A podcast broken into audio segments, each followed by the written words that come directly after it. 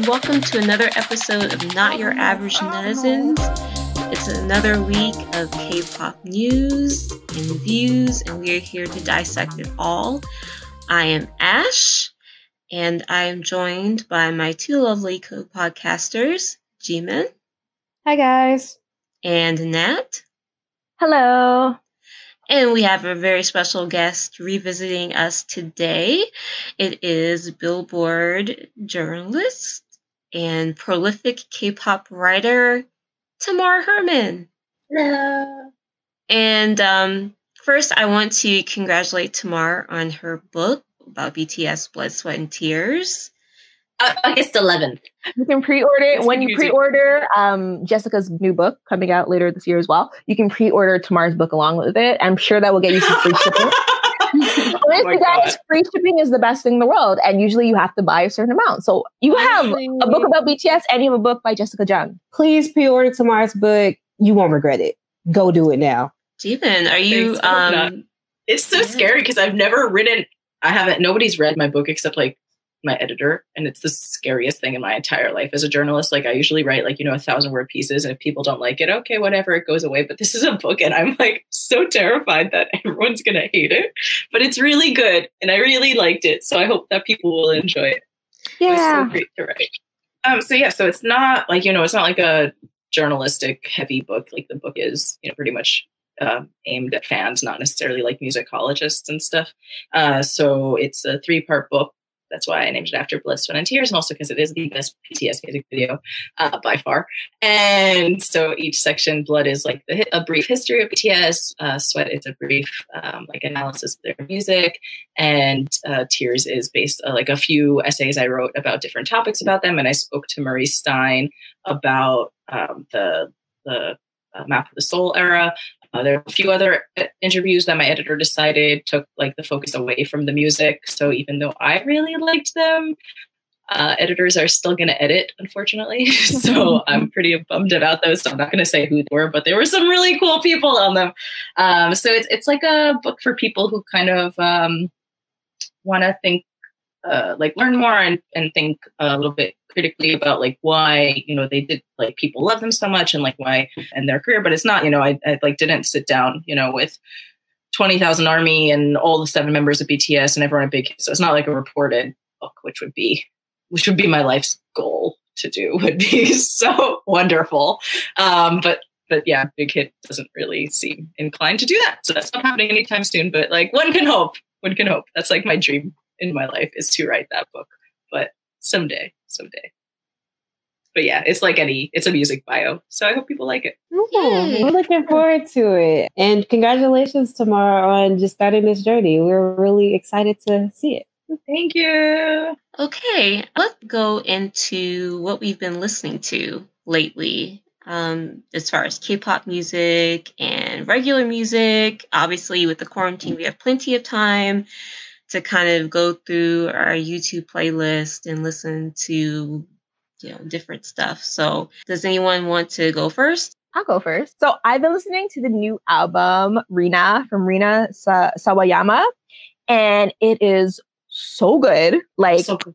every song is just like pop perfection, and there's songs that remind me of like old stadium sort of like 80s pop hits, sort of like gem with the gem in the hologram feel. Some of the songs just remind me of like being in my early 20s. She doesn't have like a lot of albums from what I can see because I've been I have been going back and sort of just like listening to some of her EPs and singles and things it's like her that. First album. Full album, right? Yeah. Okay. Uh yeah, so uh her her mm-hmm. first album and the album's called Rina, so R I N A. And yeah, I've just been listening to so many of the songs. Like Bad Friend is one of my favorite. Paradisin' is so good. Like Dance Around Your Room, fantastic. Um and I've been listening to that. I've been listening to The Weeknd. wow. Uh, after hours, you know what? It kind of reminds me of his early stuff. So I think that's why. But it's like fresher takes on his new stuff, on his old stuff I meant. It's not like I'm depressed. I want to slip my wrists. Let's do some weed. And actually, I've been listening to a lot of Mya lately. I don't know.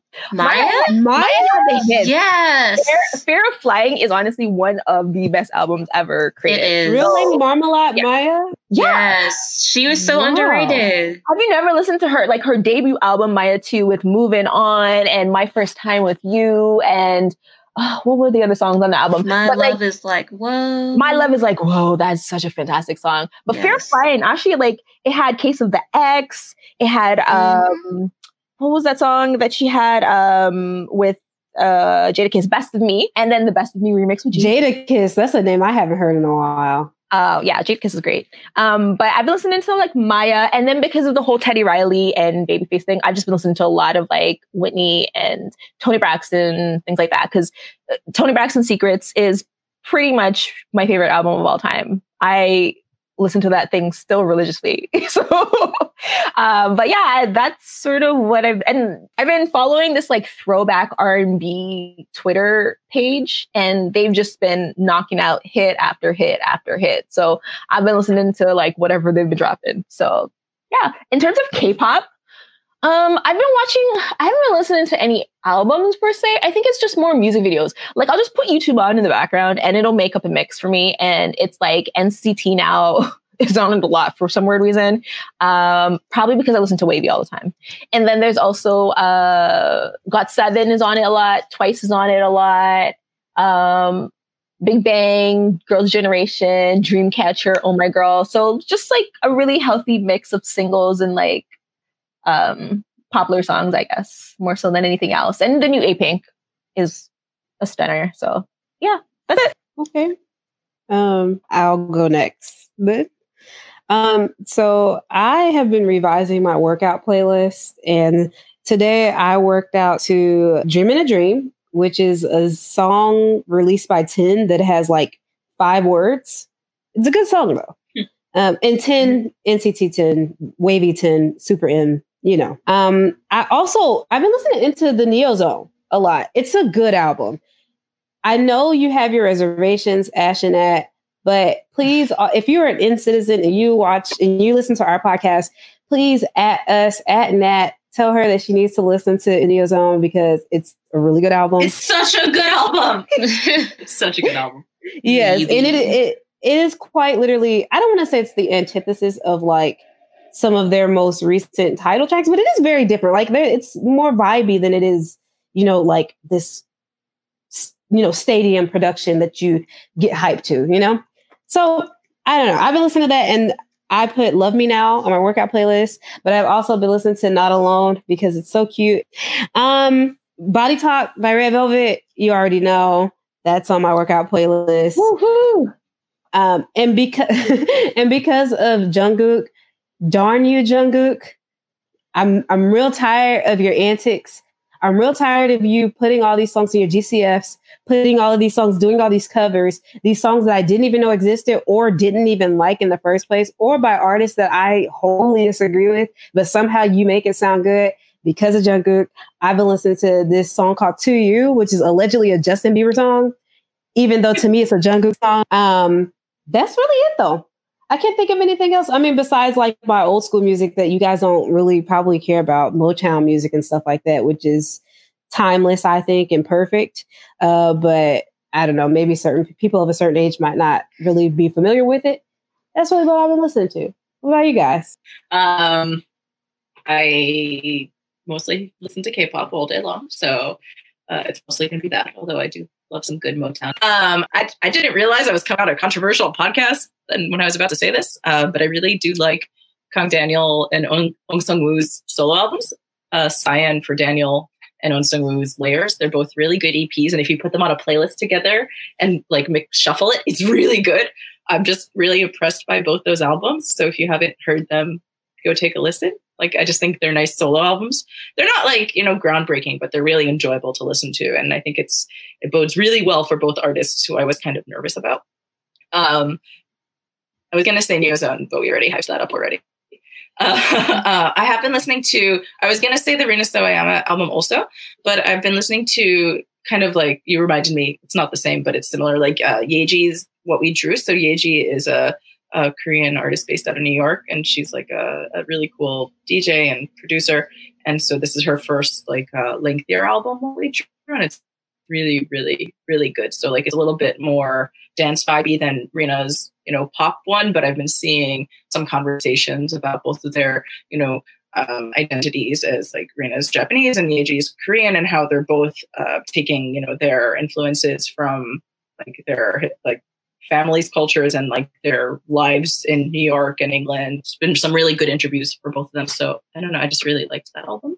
Um, that's pretty much it. I just other than like the albums we've already discussed, like I don't know. I just a lot of music. Uh, I've been listening to Neozone. I can't stop talking about how much I've been listening to Neozone. It's just such a good album. Like I don't really, I really like NCT songs. I really don't like Kick It as a single. Like I think it has moments I really like, but I don't like it as a whole because I, I just kind of don't get the chorus. The rest of the song is totally fine and really great, but I like. It's not like regular where I'm like actually like, oh, you're so cute. Like Kick It's fine. It's not like I don't like the Bruce Lee thing. I think there's some weird elements to the Bruce Lee thing. And I mean, it's a fine single. I just, it's not my type of single, but the rest of the album is so good. It doesn't matter that I don't care about the single. Like, the album is so good. It's such a good album. SM does the best LPs. Like, I think, or maybe not the best. Other K pop acts do good full length albums also. But that's my rant. Listen to SM Entertainment's full length albums. Otherwise, you're not enjoying artists to their fullest who's really out here doing it like SM for real? I mean, I'm not speaking for Tamar, guys. This is just my total opinion. I'm just saying nobody's out here doing it like them. I mean, I was really surprised when Big Hit put out Tomorrow by Together, a full length album, so early in their career. And I was really happy to see that they were doing that because it was just like, yes, full length albums are the way to go. Like, who is like SF9 had like 10 EPs and Pentagon also. They all have so many mini albums. And it's just like, can you put out a full length album? Because there is a reason why full length albums feel fuller. That's why they're called a full length album. okay. Pentagon's new album. There, if you guys haven't listened to that, what is it? Uh, oh yeah, the doctor. That's the. It, does it have the Black doctor? Hmm? Hmm? Does it have the? Is that the? Is this? Oh, Doctor Vivid. Yeah. Yeah. Okay. All right. Song that was stuck in my head. Yeah. yeah. Yeah. The album is so good. Universe the Black Hall. It's one of my favorite albums of. Like it's such a good album, and I honestly did not expect it from Pentagon because I I was just like, oh, Pentagon, their stuff's nice. It's good. I like seeing them, but okay. And it's such a good album. Like really, if you haven't checked it out yet, Universe. What is it? the Universe? What I remember the whole thing. Universe the Black Hall, I think. It's a it's a weird title. I, I cannot remember it. But yeah, Pentagon's new album, very good. Okay. For me, I've been listening to a lot of um like R&B divas, so like yeah, I've been like feeling like listening to like singers with big voices and everything. So I've been listening to Whitney, Mariah, Chaka Khan, um, Mary J. Blige, like that whole kind of like generation of women that were just, you know, bigger than life and like had ridiculously good voices. Um, so that's what I've been listening to as far as like just Western music. And then for K pop, I've been kind of revisiting second gen or 1.5 gen and just listening to a lot of um, artists from that era. So, like, um, a lot of stuff from Big Bang, Wonder Girls, Kara, um, Girls' Generation, In Black, uh, just um, a lot of music from that time period. That's when I first got into K pop. So, you know, a lot of it is kind of, you know, it's very has a good gives me like I have a good memory of that time. So yeah. So let's move on. Uh, there are quite a few comebacks for this um, coming up and ones that have already happened. Are there any? We watched some of them in our MV watch. Was there any, were there any additional comments about some of them. Uh, we have A Pink, Gravity with their debut, Day Six, Um, GOT7, Solar, Chungha, Baekhyun, and NCT Dream. Oh, I mean, okay. So I just want to say that I there I'm really excited for NCT Dreams come back. I know that we're going to talk about that in the topic, so I'm not going to go too in depth in it. I'm just really excited for it.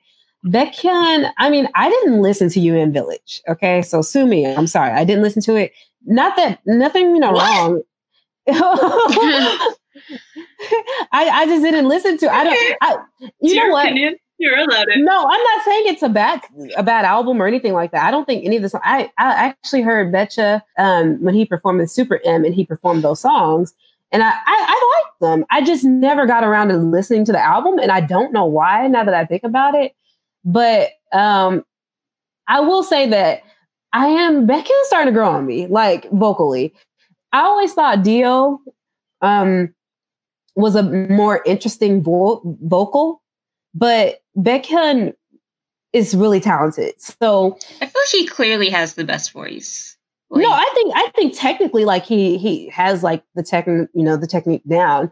I just think that in terms of vocal tone, what I like, I like. Dio. It's kind of like, you know, not I'm not comparing, but um, just for example, like with BTS, I think that Taehyung has the most intriguing vocal tone. Taehyung, I think it just, he has that really deep, like baritone that you don't really hear in K-pop. However, I'm never going to make the case that he's not he's the best singer in BTS because he's not. It's Jungkook by a mile, right? And that's how like you know I feel about EXO, where I think that Dio has like a really interesting tone that I really like, but I I can recognize that Baekhyun is like a really incredibly talented vocalist, and I'm starting to get more into him. So yeah, needless to say, I will be looking forward to that.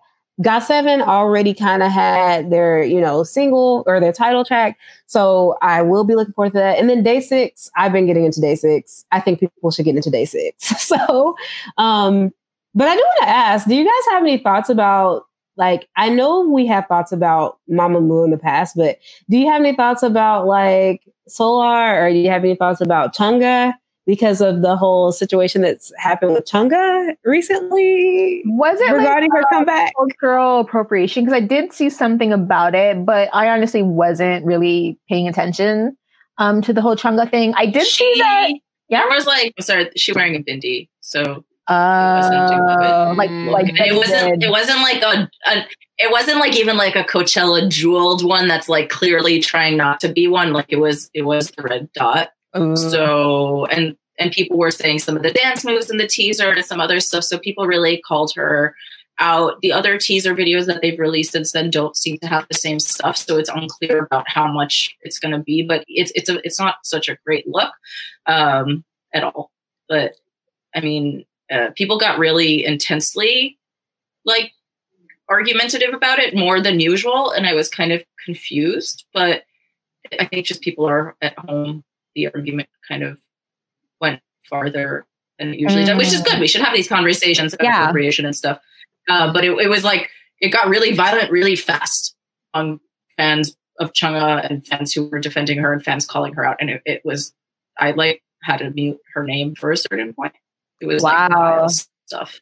It was I was pretty I've, I've been shocked by the I mean like conversations are good uh, telling people to like go get coronavirus because you're mad they're calling out someone for wearing a bindi less less good. But the, her new teaser that dropped today is like lacks the same appropriative elements. It is fire. It's so good like, it, it kind so of good. reminds me of um, Gotta Go, like with the shadows and things like that. Because I did see that. Mm-hmm. I'd seen that people were talking about Chungha and a cultural appropriation. So I was like, okay, let me see what Chungha dropped. So I saw whatever her latest teaser was. I didn't know that there was something else before it. And I was watching it like yeah. very confused, to be honest. But I figured we'd be talking about it. So I would kind of know what it was about later. Um, but I do really like t- the teaser trailer thinking that I'd seen today. So, I mean, it, it definitely utilizes the shadows and the cinematography that she had for Gotta Go. And I mean, that was like, I mean, the song is fire. Gotta Go is a fire song. But the music video was so amazing to look at visually that I figure like if she's gonna keep that going with this, I probably will be into it. Though I don't know, because I, I didn't like snapping. So we'll see. yeah, I didn't like snapping either. I did not like snapping at all. So um well uh don't wear bindis um, it's kind of the moral of that story. I mean, Um, So yeah. was she like in the teaser in the first teaser? Was she also like appropriating or like doing like dancing There was the, dance moves. the Yeah. moves and stuff like that? Like, do you guys feel like that is also appropriative to be doing like the dance moves like of another? I guess of another like culture. religion or something. I mean, okay. Fact is, it's not my fight. Like, it's not my particular culture, so I don't really have a say in it. But I will say that, like, let's say that this was something you know done against Black culture, right? Um, Mhm. I I think that I've seen K-pop artists like appropriate like so many things that are black. like uh for example, like doing the Harlem Shake or something like that, or doing the shoot dance, or any dance that's been created by like a, a black teenager somewhere that ended up on TikTok. I don't know how people who are part of that culture feel, um, but I just know that as a black person, if this had been her doing like you know something that was very traditional to us, like a dance move, I wouldn't necessarily feel that way because dance is a little bit different than say like hair, which is something that people get fired over at their jobs. You know what I mean? It's a little bit different from some of those other cultural elements that I think um, have more dire consequences in society. Yeah, I think- think, so. Oh, sorry. Go I think, but sorry, I just think I saw people who were talking about the dance moves as if some of them were like religiously tied into things. But I, I- like I said, I kind of, I, I like couldn't keep reading about it uh, just because it got so bad. I did talk to like one friend who's Indian, and so she was telling me a little bit about it. But it seems like some of the like the very traditional like dance moves that are incorporated into religious elements. I'm not sure if they're part of like religious services or just like associated with like certain like things, but um, definitely something to look into if you're a fan of Chungha and you want to think critically about this teaser and if it's in the music video. But I think hopefully, I mean, I don't know, like I was gonna say hopefully she sees all this and she thinks about it, but I don't really have faith in K-pop. Honestly, No, yeah, not they're- she's not not going to apologize. There's not going to be. I mean, I I hate to say it like that way, but I mean, I just have not seen K-pop artists do that often. like, I mean, for example, the winner situation, like that's just got brushed under the rug. It's like it never even happened. Like, well, now that dude's going to the army, so I know. So it's just like yeah, absolutely. Oh, yeah. I, I, I messes like, up, you know, like- goes to the army. Like, yeah, that guy from Beast or Highlight who, messed, Oh, who got God. out. Yeah, he got went to the army right away Too too. young. Yeah. yeah um but yeah i don't know like i don't really know i'm not indian or desi or um any of the above so i don't really i don't really think i can have an opinion on this one number two like jimin says it's not really dances are a little bit harder. And i think too it, it's not just the dances. I think it's the way that you market it. Because like with that dance um that very complicated dance that that girl did that had all the white people on ellen and like at the nba awards shows or whatever um like teaching people the actual dance um like that was a very different situation. Because it wasn't just cultural appropriation. It was like stealing pretty much from like black youth Oh Um, yeah, like yeah, the, the girl who had the Yeah. viral TikTok dance, and then yeah they they had these like I remember watching um NBA All Star Weekend. that they was had these, like two white girls, like basically paid these like white girls to, To have them. NBA players do it And instead of like paying that. the black girl who created the dance. That's Yeah. a problem. And if it's religious based, I also see that as a problem. but yeah, as I said, like um, I think that there's like definitely a conversation to be had on appropriation um for dance moves themselves, and it it really just depends on like if there's money involved and who gets to take credit and things like that. But in this case, I like I mean in this case it's really just I mean, I ain't even got anything. I have nothing for it. Okay, like Oh yeah, got nothing to do with actually, um, now that I think about it, chicken noodle soup. chicken noodle soup That soup, was a situation Mm. where we did kind of have a similar conversation. Yeah. I Where mean, the I people just- got paid. It was still not interesting, good, or you know, it didn't do anything for the culture or at all. any of the But um, it did nothing but for K-pop even. like remember when like Koreans were like dabbing to death? Like I mean that was that's like another thing where I was kind of just like please stop doing this. It's weird. Like I don't want to see. It. I don't even care who created it. Like I just don't want to see it anymore. So I don't know like you're- I'm like thinking of Bam Bam, who would not stop dabbing. Bam Bam Bam Bam ha- does two things. All the well did at least because I don't keep up with GOT7 Not Set. He dabs all the time, and then the Wakanda Forever, and it's like we get it. You saw Black Panther. Everybody do it. Like Meanwhile, Chadwick Bos- Boseman is like, he looks like he's died inside every time he does he sure does. He hates doing it. Everywhere he goes, like, do the Black Panther, do the How- Black Panther. How Every is he gonna survive the second movie's like first run? He's like, you know what it is? Every time he does it, all I hear is, "Hello, darkness, my old, My old friend."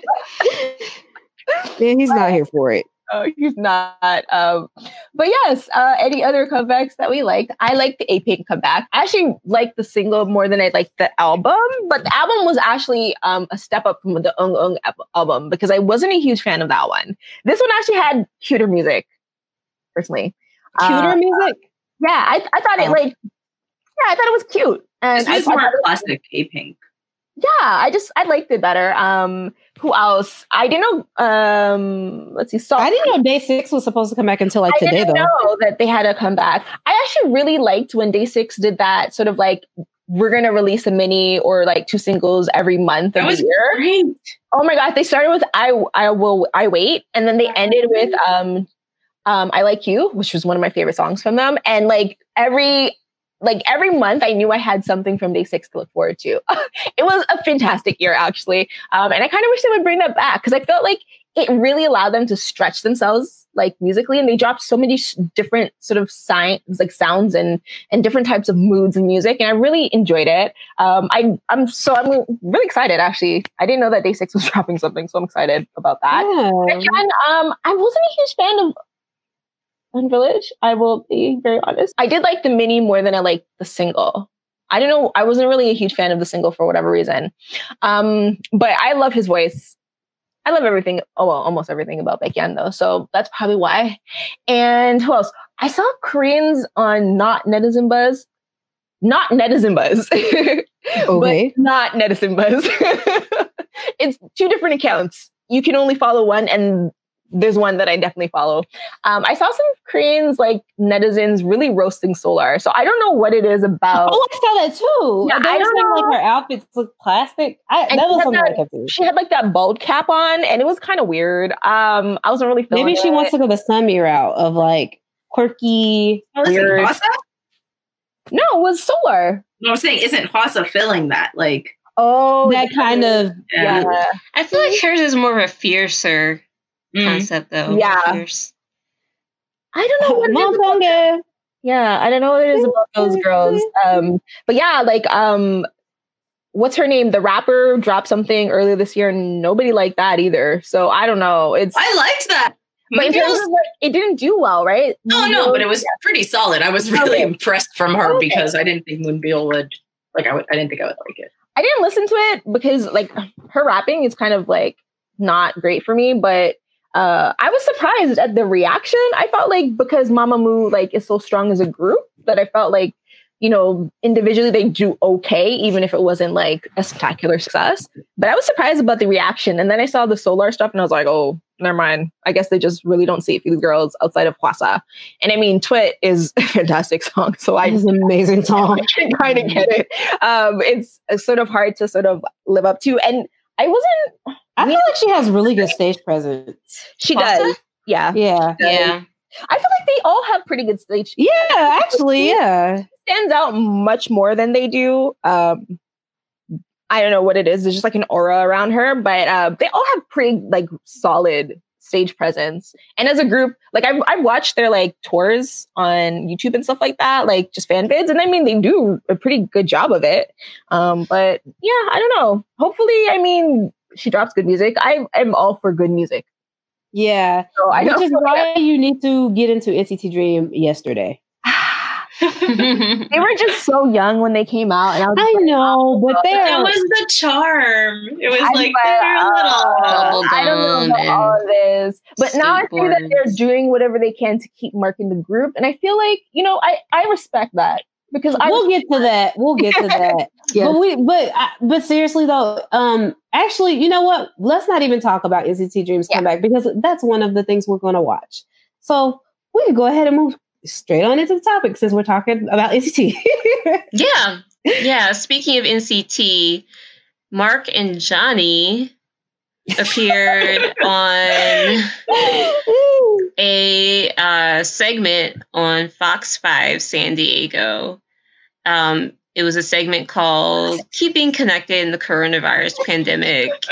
And there's a picture of them in front of a tent, and they've got their arms around each other, and it's just really random.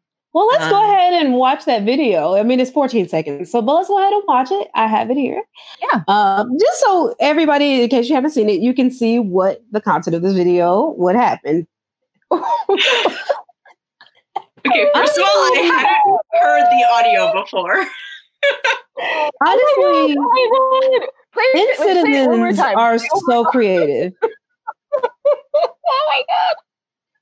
That I mean, they're invading local news. Um, I don't know what else oh to God. say about it. It's but just. It's, it's like not good promo because unless you're an NCTzen or a K-pop fan, you won't know it that it's yeah.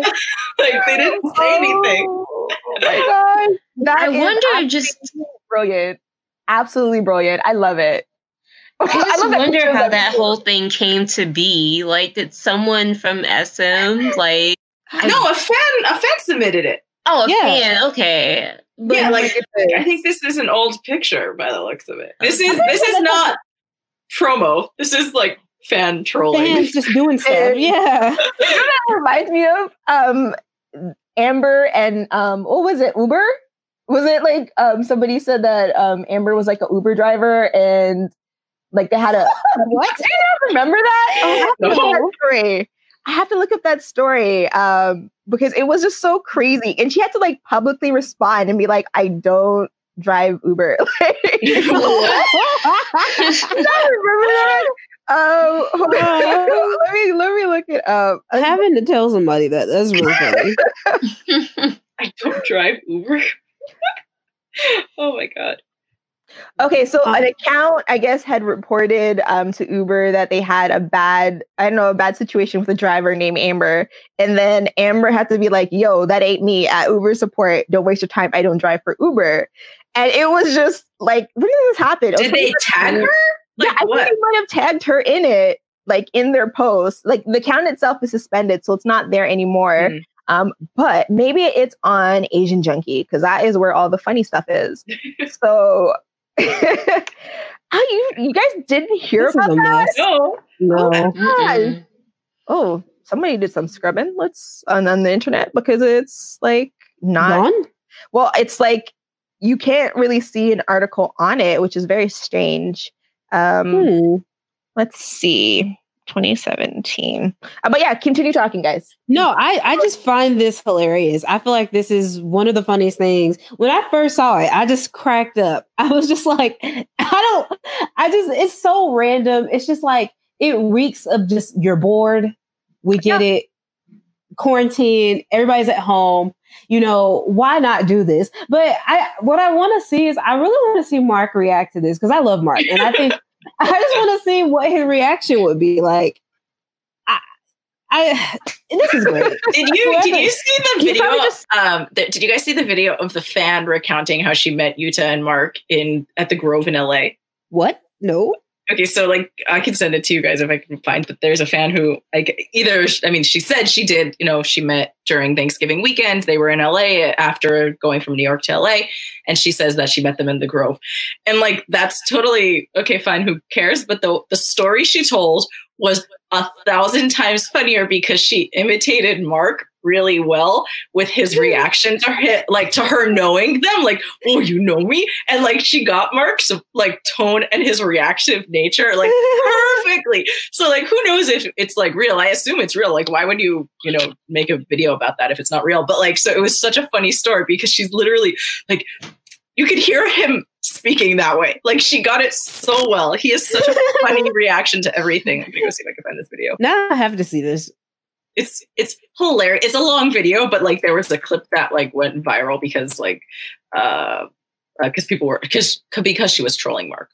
I'm not trolling, like you know, just imitating yeah. him in a way that was very like. Let me see Mark if I find it. they're all so funny. NCT is so fun to watch. I was just watching some of their Neo Zone videos today because they had so many videos promoting that album. I got really. Um, in the meantime, though, what what do we think about this idea that Mark could possibly? I don't know how. Look, this was just alleged. I don't know if SM has confirmed. It. No, they they released. Uh, no, SM Entertainment released a thing. Okay, so this is this is some factual this information. Is, this is like the only time I will probably ever do this, but I spoke to SM about it, and he's definitely like not. It's not alleged. He's gonna be a potentially a part of whatever this potential thing is. Oh, like, sorry for my dramatic reaction. based, based on the reports, and they're clarifying because there were conflicting reports of the reports that they released because their listen one was not the same press release they posted on their website, of course. Um, it's so pretty much like they're kind of like NCTUing it, but the NCTU is just from NCT Dream. So it's like whoever is available can be in the promos, and that includes Mark. Okay, this is a fact. Um, this is amazing. This is incredible. I I like NCT Dream. Honestly, I get why people like only like them with Mark, but I also don't because I feel like they're also just good individually. Like they're all good. And then also whatever you might be missing from Mark, I one thing I would have to say is that Haechan is like a lot like Mark in many ways. And I think he's he's got this spark about him. And also he's an incredible singer. Let's just give it up to Haechan yes. for just being incredibly talented. Um, I, I, um, I agree with you. Like personally, I don't see. I mean, like I get why people want Mark back, but I don't like this new comeback. They did clearly didn't think Mark was not like needed, but they just didn't put him back in for this one. Right. Like I I I, I don't even know how to like. I don't want to offend anybody, but the fact is, like, I don't necessarily think you have to have Mark to have Dream. Like, Dream is just, they're all so good. I mean, I could pick any one of them and just name something I like about them. Um, so I, I think I think people liked their bond. Like that's yeah. why I think I think people are clinging less to like the artistic elements of it, but like you know, Marcus was considerably more comfortable in Dream. Not that he's not comfortable in One Two Seven or Super M, but like Dream was a different has a different environment than the other groups for him. Yes. So I think people like that. Okay, yeah. No, I feel that for sure. I, I do think that there there was like a very special bond.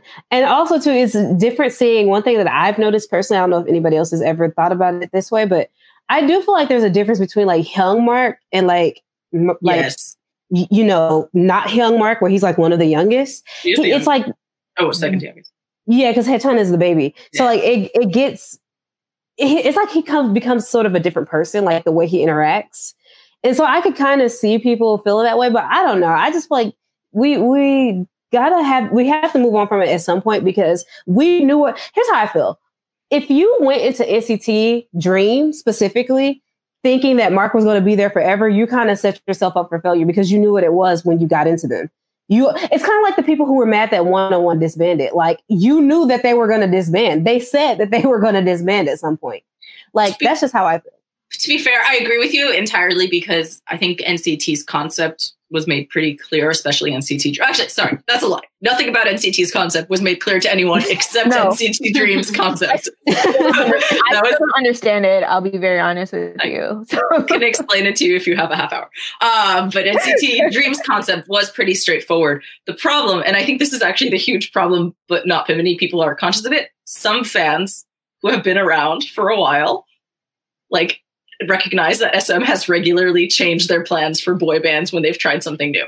So you have Super Junior and EXO, like those both were terrible experiments that they decided, or not terrible, they were good experiments. They just decided to step away from that. You know, Super Junior was also supposed to be a graduated system, and EXO was supposed to be two different groups, and they were like, "Oh, that's not going to work." So we're going to put them all together, and Super Junior is not going to change, and we're just going to throw in Kyuhyun, and then have Henry and Zhou Mi poorly sitting on the side for all eternity.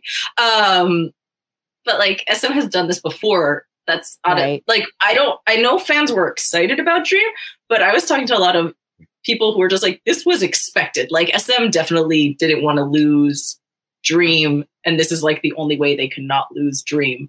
but they clearly have other plans also somehow. I don't know how, because Mark already doesn't sleep ever.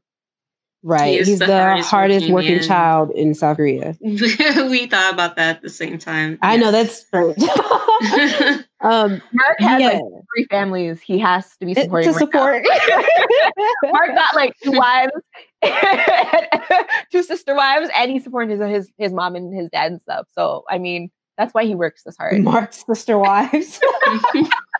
um yeah no i yeah I, I definitely like looking at it from that perspective it makes a whole lot more sense because sm has done this before where they tell you one thing and then they go back on it so i, I definitely get that feeling though i will say i do feel like nct for some reason if i don't want to say it feels like it works it's working more than the other ones because i wasn't around for super junior and then exo i was barely around for like i don't I know EXO is EXO. I don't know EXO is EXO-M and EXO EXO-K. You know, EXO-M is the truth. EXO-M is the light. EXO-M, EXO-M is everything. Okay. I'm only disagreeing because I actually saw EXO-K perform the first time I was in Korea and it was amazing. And so I think I'm the only person on the planet who's like, EXO-K, but everyone else does agree that EXO-M is the superior EXO unit. Look, they were the only ones out of the the two EXOs that could perform live consistently. So I mean, that already put them on the top for me. Okay. Um, thing I would say about EXO-K is that EXO-K had D.O., but D.O., like there were a lot of jokes about D.O. wanting to be an EXO-M anyways. So I I kind of felt that he did. And when they lost Luhan, he Mhm. did perform with them, like Yeah. as a as sort of like a, a part time member of EXO-M, and he fit right in. I'm not gonna lie, he fit right into that group. So. Okay. I have to say, just from watching like EXO as I know, okay, my XOK M XOK experience is Call Me Baby, right? Which is both of them together, right? Doesn't Oh, count. Ju- What a Doesn't count. time. It doesn't count. Look, just from somebody who like watched that and then turn around and watch their acoustic set at their like, I think it was like their 2017 concerts. I think it was 2017. Um, but it was basically after the whole departure of Luhan, Kris, and Tao. Yeah. Um, watching that, I don't feel like there was a decline. Like, I don't feel like the quality is different. I feel like, honestly, like, you know, we like to joke about Suho. You know, he was supposed to be in SHINee. He was a trainee for 27 years, but Suho is that boy, and he does bring vocals. So now, now he brings vocals. so okay, so we're not going to disrespect Suho.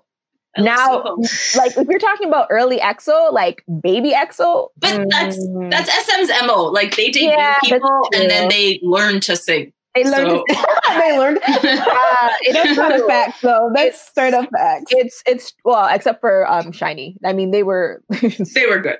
they were singing Yeah, out. SHINee. Yeah. Oh, TVXQ, uh, TVXQ too. They were like singing out the gate, like yeah. But I mean, Uh, yeah. But like if you look at Suju and Mm. but they have really good ballads now. Like they can sing. I, I will Um, admit that Super Junior has found its own little like I'm kind of grown market, and they yeah, that's true. good music on that. you guys, I Super mean, Junior are great live performers. Don't hate on them in front of me. I- Donghae is fine. I follow. Don't him. hate is- Yeah. Oh, They're really good. I mean, They're I really really like good. Mamacita. I don't know what it is about Mamacita as well. Mamacita, Devil, Black. I think you like Latin pop group Suju. Yeah. You don't like K-pop Suju. You like No, Latin I pop like, Suju. I like It's You. It's You is one of my favorite songs. Oh yeah, that was their peak. Yeah. Yeah. No, it uh, wasn't. It was mean, it's- well. It's their best song, but it wasn't is. their peak. Oh no, Oh, it wasn't because they had that other song. What was it? Um, Bonamana. Sorry, sorry. What a sorry, sorry. Yeah, that Oh my gosh, nice. this is like so painful to hear. You guys, I've gone to Tokyo Dome for Super Junior. like, this is. I've never painful. heard somebody say that before in my life. I love oh, Super my Junior. god, that wow. It's okay. You have to. You have to do a Super Junior episode with us.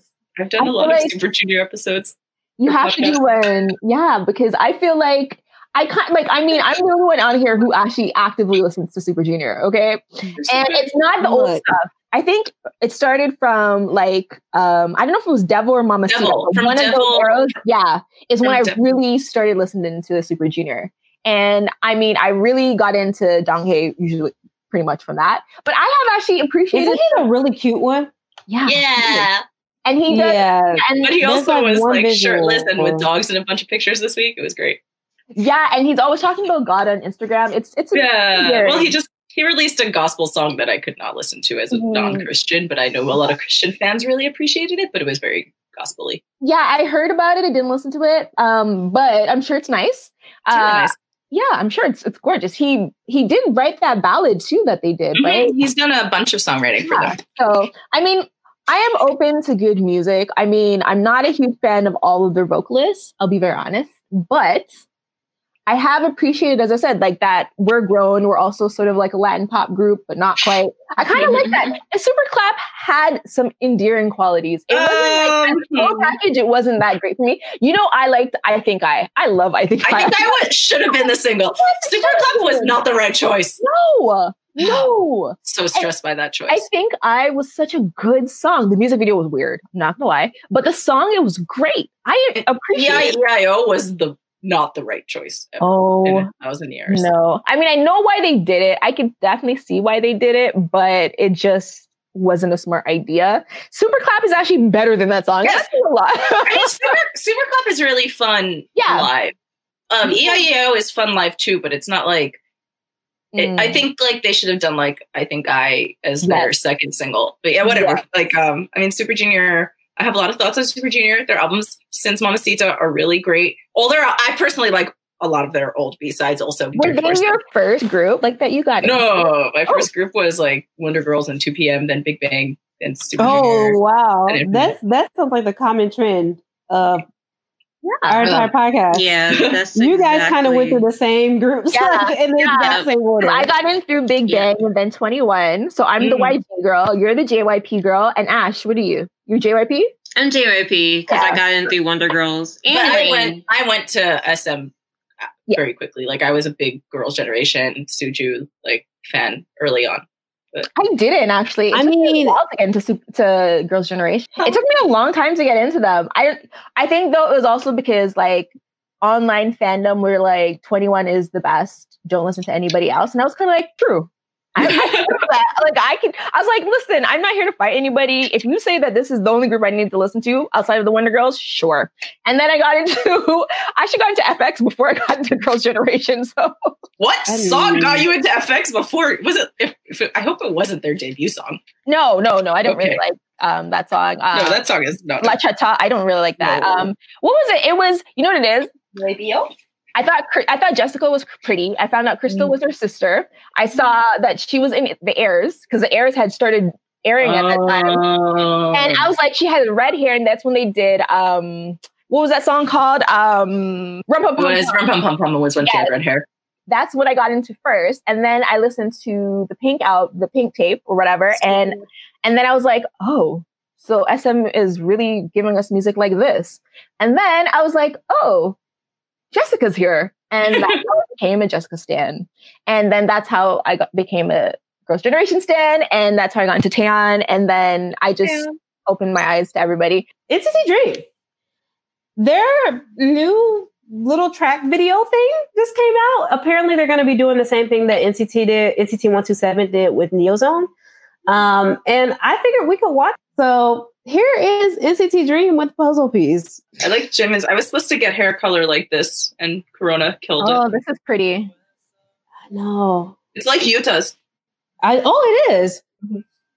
Honestly, I had my reservations about Jisung, but I do think he's has talent, like He vocal does. talent. He's grown so much. It's like watching Taemin too. Like he's gonna kill us all in ten years. This is so cute. Has Jaemin Oh. had a line? Oh, maybe he rapped. I think he rapped after Jeno. He rapped. He did rap after Jeno because he co-wrote the li- raps with Jeno, so he had, he Oh. had a line. I'm sorry, Yeah. Jimmy. You just said that I haven't seen him move his lips, and that was hilarious to me. I'm sorry. Yeah, he had a line there. Aw, poor thing. Okay, that was um puzzle piece. I love it. I'm sorry. Look, I'm a sucker for this kind of thing. It's what I've been waiting for. Is it NCT Dream. I feel like the last full album that I listened, or the only full album that I've ever listened to, was the one with We Go Up. I'm pretty sure now that I think about it. Really? Um, so this is kind of a new direction for me for them. I mean, I'm I've seen them do, you know, uh, juvenile delinquency. I've seen them do cute. Um, and I've seen them do like funky stuff, you know, type songs. Now this is really like amazing, like a little guitar kind of ballad. I like it. What do you guys think? I mean, you know how I feel about slow songs. Um, they're not really my thing, but it's cute and it fits their image like perfectly. Um, I think I prefer their more uh, aggressive side. Um, I'm trying to think of that song. Was it Boom? Go. Oh, you're Are you talking of about Go. We're So Young, We're We So Saw Freaky? Cricket. Yeah, I prefer that. That song did not work for me at all. But Boom was a legend. Yeah, but I mean, it was it was fine. Um, it, it fits them really well. Okay, okay. Um, Natalie? Uh, um, it's not very interesting. It's kind of boring. I mean, that's oh, not the what a hater. song. It's not the full song though. So It's we'll a B side also. It's not a single. Yeah, I mean, it's It's it's a it cute B side in a coffee shop while I was having a moment, yeah, I'd be totally about it. I mean, now I'm thinking about being in Korea and being at a coffee shop. that was literally my two weeks in Korea, just being in coffee shops. The best. But yeah, but uh, no, I mean, it's not a bad song. It's not something that's offensive to my sensibilities or anything like that. I wouldn't change it if it came on. It just doesn't really do anything for me. I, maybe if I like knew the members more, I could kind of be a bit more attracted to it. Uh, I don't mind cute things. I really don't. I just didn't like this. Hold on a second. One, this ain't cute. Two, um, didn't you like TXT's Magic Island, which I also like, but didn't you like that song? I like the song, but they weren't like. Uh, so how is it different? Like these are to me, those are very similar songs. Like really? I, well, I, yeah. I liked it when we when we listened to it, like, and we watched that long ass video. I can't I haven't that 15 minute yeah, whatever movie that they were doing, in film. and they didn't even play the whole song from what I remember. I only liked what I heard, so I mean, I can't really say like now I'm to listen to the song and I'm to like it as well too. Uh, and as I said, I do like really cute things. I mean, Mhm. I love ma- magical girl stuff, so I, I clearly like cute things. But this song just didn't really do anything for me. Fair enough. I mean, not everybody can have taste, but Yeah, you're Um, right. And I mean, clearly, clearly somebody put that together. So um, okay. No, I, you said clearly somebody put that together. yeah, I did. God. I, I don't get it, but you know so what? cute. I think, it's, I think it's a good step for them. Like they're growing up a little bit. They're doing more ballady mm-hmm. stuff. It's still cute. They're still dream, but they're getting older. They're no longer graduating out. So it's a nice way to like introduce this period. And I, I Yeah. honestly like that it's different from the other NCTs. I can admit that I like that there's diversity in what Lee Soo-man is doing with NCT. Because I mean, you know, you have NCT 127 being, you know, rich and and dancing a lot. You have WayV talking about making it clap. You got Dream doing some What? cute- oh Love Talk. The um Oh, they make said it make clap it that. clap. I was thinking super clap. Oh So no no. thinking, what? Well, no, No, no, no, this is a the regular of clap. WinWin says that he's Oh, gonna. yeah, he uh, he, he tells us to bust it for a real one. Bust it so for a real one, you're right. WinWin, you cute, but mm, you nasty too. Do you think anyone told him what that means? No, No. absolutely No, not. Someone, I heard the fan did ask him about the make it clap line and was like, "Do you know what that means?" And he apparently said yes. So No, Well- Yuta. I will believe that Yuta knows what's like those types of things mean because Yuta, like, if you have you ever seen his Spotify playlist, like, Oh no, he definitely knows. He's the one who talked. high-key- What did he say about two hours before bed?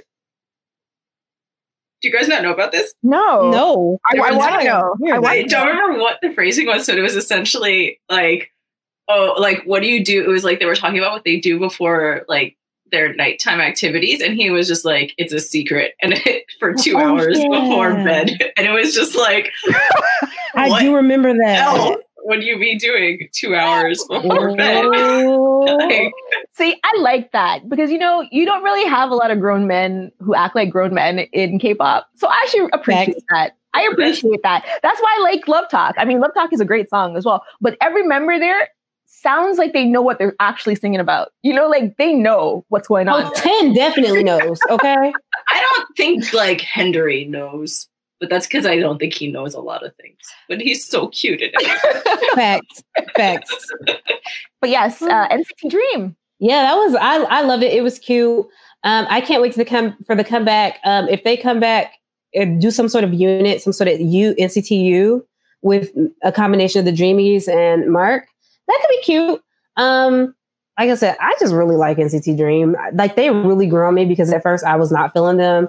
They were like they were to me what Golden Child was to Nat, so I wasn't really feeling them. But I they grew on me a lot. Like their personalities are, you know, really fun. They just seem like fun people. So I was gonna say, and they do good ASMR. Okay, well, Rain Yeah. uh, is on TikTok doing the do the drip challenge, and um, he's not that bad. He moves better than like 90% of the teenagers in K-pop groups. Well, I mean, that's what he's known. Like that's what Yeah. he's always known for. Like him and BoA, like you could put them on stage and like they would literally whip every K-pop star's ass right now. I actually made a comment on my Twitter and I was like, this is what K-pop thought that like Lisa did with her video. He is not He's aged married. at all. Yeah, he looks fantastic. I want to listen to one. Rainism right now. I thought Um, he was gonna put Rainism or something because like Yeah. it's dripping, and so like like you know they the drip do the drip. Like I thought like something about Rain would like come up here. No, it's just Rain doing it. He, he's so great. He's just fantastic. iconic. looks so good. I hope he comes back and he people actually pay attention to it. Like He had a comeback He did. though a while ago. like did. Korea pay attention to him. yeah, I feel like I'm I'm surprised the international fans are not like drumming down I kind of get it, right? Because he's like, there's the whole.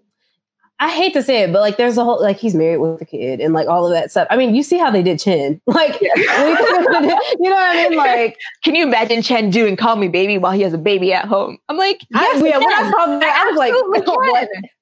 Like People- can have lives and still do music. Like they don't have to live their li- the live like every lyric that they sing. Like, what is your problem? Honestly, That- like it's so different for like Western celebrities because like the moment Beyonce became pregnant, like her stands were just they loved her more. Like honestly, I wish Taemin would just go ahead and have a baby already. he is still a baby to me. He is a baby to Like, me, I know he's only like a year or two younger than me, but I still will always think of him as like a decade younger than everybody else in the whole world.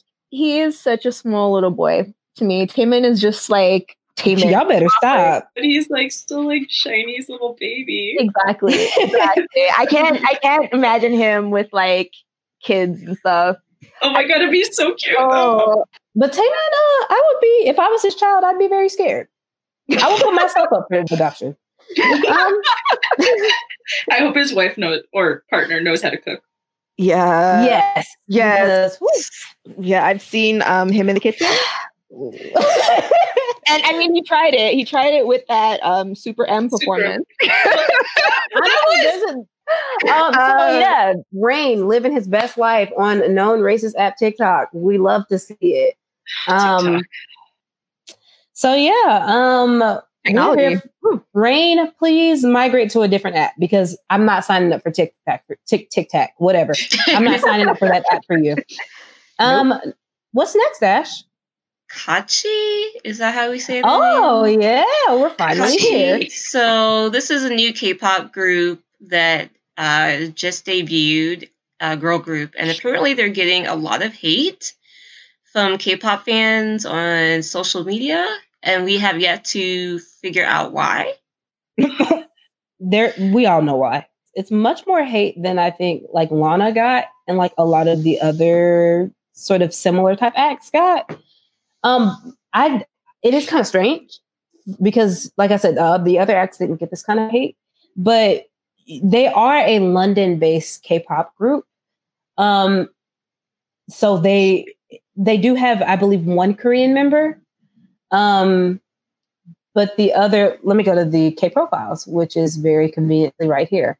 So it looks like they have Nicole Hernandez, um, who is not Korean, um, Danielle Hart, who could be Korean, but most likely isn't. Coco, it says her nationality is Korean. I'll take their word for it.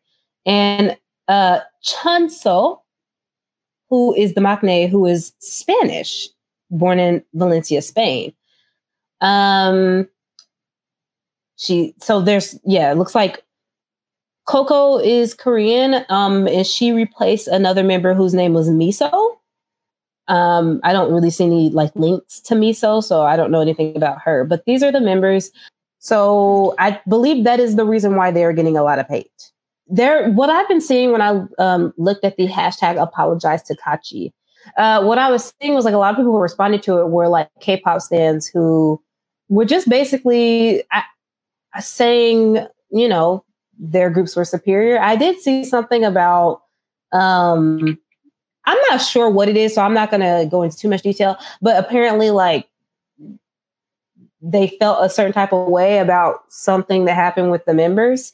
Again, it's hard for me to go into too much detail because there have has anybody ever noticed that when you look at a Twitter hashtag to see why it's trending, the top trends are almost always about why it's trending. Like it's always going to be like, why is this trending? Versus actually giving you answers. Nope, yeah. just me. All right. No, no, um, it is true. I've noticed it sometimes, but I've been like thinking about it. yeah. it. Sorry. yeah. Okay, so I'm doing some research. It looks like um, our preliminary observations were correct. Um, the top one of the top trends on the apologize to Kaachi, one of the top sorry, one of the top tweets says, I don't care. If you support Kaachi, then you are ignorant AF. Three fourths can't even properly speak Korean. What makes you think it's okay for them to call themselves K pop? Asians get discriminated against in other industries, and the K pop industry is where they can actually get some recognition. Okay, I just want to pause that really quickly to say um, why do K pop fans only care about Koreans or care about Asians when it has to do with their oppas and unnies? Like, they otherwise do not care about Asians until it's relevant to their favorite group. Anyway, um, what do you guys think about this? This new group? They're supposed to be, by the way, we're gonna watch their debut song and video uh, called Your Turn. They debuted um, a long time ago. Well, they debuted in 2020, but it was like a couple months ago. And they're apparently supposed to make their um, Korean debut in, on April 29th. So I guess we should expect to see them on the music shows. Um, but I guess so far, do you, do you guys want to watch it there the song first before you form an opinion or yes, what do you do? I probably would like to do that first. Okay. Here's their debut performance. I really don't mean this in a bad way. It reminds me of like Disney Channel songs. But, but like old SM songs have literally been repurposed by foreign Disney channels. So this is not like an insult or anything, but it feels like that same kind of upright, like upbeat and poppy. Yes. Straight up cheetah girls. Honestly, they should just go the Disney route though. That would be interesting. Well, wasn't wasn't that like Megan Lee's thing was sort of like that? Like her show was like K-pop inspired. You guys are gonna hate me for this, Ashnette, but she reminds me of Perrie. Perrie from um, Little Mix. Little Mix. Yeah, kind of in the face. Yeah, looks like yeah. I knew she was the rapper. I knew it. what gave it she away? has the chains. Okay, the ending was super Disney too. Like now that you said it, tomorrow, I can't stop seeing Sorry. it. I think it's cute. They're so cute. like it's funny. Um, so uh, you know, now that we've got some background on Kaachi and we understand like what they're trying to do, and we see what they, you know, what their debut was. What are you guys thinking? What are your thoughts on this whole situation? Hmm. I mean, person K-pop isn't you know a, a, genre or a style of music. It's like the industry it's based out of. That's what makes something k-pop. So for me this doesn't necessarily fall within the parameter of k-pop. You could say it's okay. k-pop inspired. Yeah okay. i would i would agree with that. I i don't think that they did anything that was that remarkable on that stage to be honest with you. Like the sound was okay. The dance moves weren't that sharp. Like at least if you're going to get into the industry you got to be on top. You got to be like on point. You got to be on beat I don't know. It just didn't seem like it. I mean, EXP edition also wasn't necessarily on point, and they also debuted. Yeah, and and we have people like some like Ollie London. I literally get press Ooh. releases that he's a K-pop star now. Um, like it's just the way people are marketing themselves. So I, I mean, it's interesting that they're debuting. I guess um, it's a lot like EXP edition, I guess, except that was sort of a college project. You got turned yeah. into something more, right? Yeah. Yeah. Um, yeah, I don't really see it for them, but it's not because they're like not Korean doing this. It's just that I didn't like the song, I, and I didn't like the performance, and I don't really like Disney music like that. The only Disney I want to listen to is like the Lion King soundtrack. You know, like You I don't like Aly and AJ? I liked the potential breakup song. I, I was liked about to say because yeah. you literally like a K-pop song that's ripped straight from that. yeah, I like that one song. I was in- song was ripped straight from that potential breakup. um what was it That oh one song. um it was uh, love love shot love i have to look it up now Expos? no no no no it was like a, it's a group that no, no. no it's like a group that It's doesn't have group. music really out right now um so y'all It was on. from like 2012, right? Because it was on yeah, our. it's we an did older it song as definitely a part of our decade. lovesick by tahiti Yes, Tahiti. Oh, I see it. So I mean, I I really kind of get where you guys are coming from. I okay, look.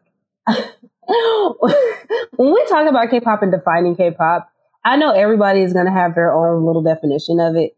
Um, I just I, I have a hard time feeling a way about this period though, just because I'm I wasn't really impressed. I think they could be a really good Disney group. Um, just because this is exactly the type of thing that Disney goes for, I think. Um, but I don't, it's not my style. I'm not that interested in it. In terms of like people hating them simply because they're K-pop, I don't know. It's just not my fight. I kept on thinking of um, the KDA performance with Jaira Burns and Madison Beer and the (G)I-DLE members. oh yes soyeon and who was it Mia. oh okay yes Um, and and like they were obviously like performing alongside like the animated K-pop group, but like they didn't detract from like they didn't not necessarily if they if I didn't see their faces, I wouldn't necessarily not know that those weren't other members of (G)I-DLE. Like they had presence, they had performance flair.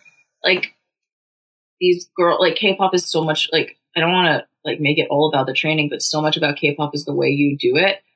And like obviously some people have like, you know, trained for like a minute before debuting because they're just so innately talented, but that's pretty rare. And like this uh, like this just looks like a KCON cover group. yeah Yeah. and I'm, I'm not saying what's authentic from what's not authentic i'm just saying from like I somebody mean, who's K-pop is not. somebody who's listened to K-pop for a very long time, I kind of you you do have a feel when you listen to a song. Yeah. This is the most part. K-pop vibe. Yeah, I just think about them like performing on music shows and you know, next not I'm not talking about their looks, but just in their general like performance Vibe. skills and vibe compared, you know, next to the other groups, they stick out like a sore thumb, or they would stick out like a sore thumb. And I think with Oh, K-pop fans, oh, I just looked at their Twitter and they have 450 followers. Like Yet they were a worldwide trend. that's What so I was on? I was just looking to see who who like is funding them, but I'm guessing these are just just girls trying to like do it themselves. And oh, Damn. Uh wow. Yeah. I have more That's followers. than actually really sad. And I don't mean that in a condescending way. I just mean Let me go. actually No, I hope- they have an apology on their their Twitter right now for something someone said in a video like 11 months ago. Yeah, okay, so that that must have been what I was seeing that one person talk about. Literally, I only saw one person talking about it, so that's why I was like, "Is this a real thing that actually happened?" I guess it was. First time I've heard of them, to be honest with you. Um, and I'm looking at like I've searched it on Twitter, and it is like not nice. Like what people are saying about them. Not at all. No, that's not nice, guys. I mean, like, we, you know, I can be shady like everybody else, but I'm not gonna like make, you know, cruel jokes and like, is this uh an adult sex toy that they're saying is their fandom? Yes, I saw like, that. Yeah, guys. Like, that's kind What? of immature. Like, yeah, it was the first thing that came up. Yeah. They said that their fandom name is going to be Coochie because you know. and that and then they oh. have that thing there and i'm just like and that's yeah. really inappropriate like you know i always believe that you can criticize something in a way that isn't offensive Like if you want to offend somebody, offend somebody. Like, you know, constructive criticism. But if you if if there's nothing like that they've done that has offended you, I don't see why you have to come out with like you know, guns blazing and you have to be mean. Like being mean. Well, I guess the whole thing that people were saying is like there's a cultural appropriation element, but honestly, where's that same energy when your your idols appropriate cultures? It just feels fake to me. It feels like you're not really caring about whether or not this is cultural appropriation. You just don't want this to compete with like what you love. Does that make sense? Yeah, and K-pop fans have like a weird.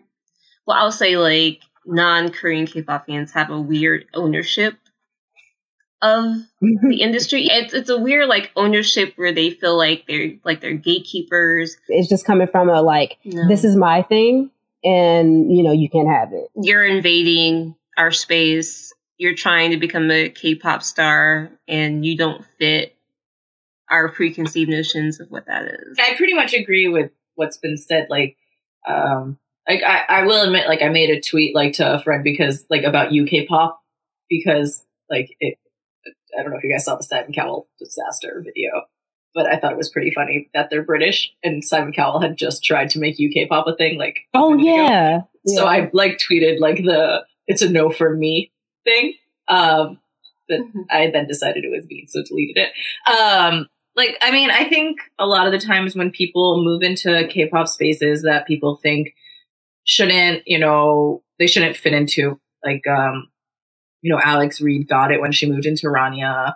Um, like, luckily, since like the initial backlash, I haven't like you know people when she was actually like participating in their stuff. Like, I didn't necessarily see her like ra- like raging like racism aimed at her, but at, like when it was first announced, people were just like very you know put off by it, like K-pop. But I think so much of it is just exclusionary, like kind of like the whole like not not to like get dramatic, but like the BTS versus K-pop conversation. It's like oh, yeah. ours, not yours, or like this but not that. Like it's so exclusionary, and I don't necessarily think like do I think that Western like fans should be able to pursue a career in the K-pop industry if they can? Yes. Do I think that like everybody who says they're a K-pop star magically because they're singing Korean is a K-pop star? That is not what I think at all. So like you know, like we were saying, when we watched the video, the first reaction was, is there not, you know, K-pop tier? Like, but there is a tier of K-pop that is, makes it K-pop. And so, um, I mean, I don't know if you guys watch Produce 48. Did anyone watch Produce 48? But mm-hmm. like nope. the, the AKB stat fan, like the AKB singers who like auditioned, who are AKB members throughout AKB associated groups throughout Japan, were like some of them were so bad. Like they were so embarrassingly bad that the Korean like trainees were just like, what is happening? Like they were so embarrassingly bad for a group of singers who have already like careers under their belts and stuff. But that's because AKB doesn't like that's not the same thing like those type of J-pop stars are aiming for in their performances, you know, like one of the most important like popular Produce 48 um like Japanese members was really just like a goofball and she was so funny and she was talented, but like her MO was that she was a goofball and the AKB members love her for that. The Korean trainees were just like, what is happening? Um, and, and that's kind of like not the same thing because it's uh, Produce 48 is a whole other ballgame, but like the quality, there is a quality of K-pop to be con- like not considered K-pop, but like that it has come associated with K-pop. So if you're not up to that quality, you can't really participate. But like like nobody says anything about songwriters who are writing K-pop songs unless I'm writing about it. Um, But I just think I just think like there is a place for like we were talk about all these K-pop stars who are not Korean and you don't like care about that. You know, so many idols are you know half like not like I, I just saw a lot of people talking about the the I honestly don't know what the shows are called in China. Um, there, I saw right now there's like one contestant who's biracial. I don't know if you guys saw. There's like a like she's mixed like black and Chinese. She's from oh yes, yes. She's so beautiful uh, and she's Chinese. gorgeous, gorgeous, yeah.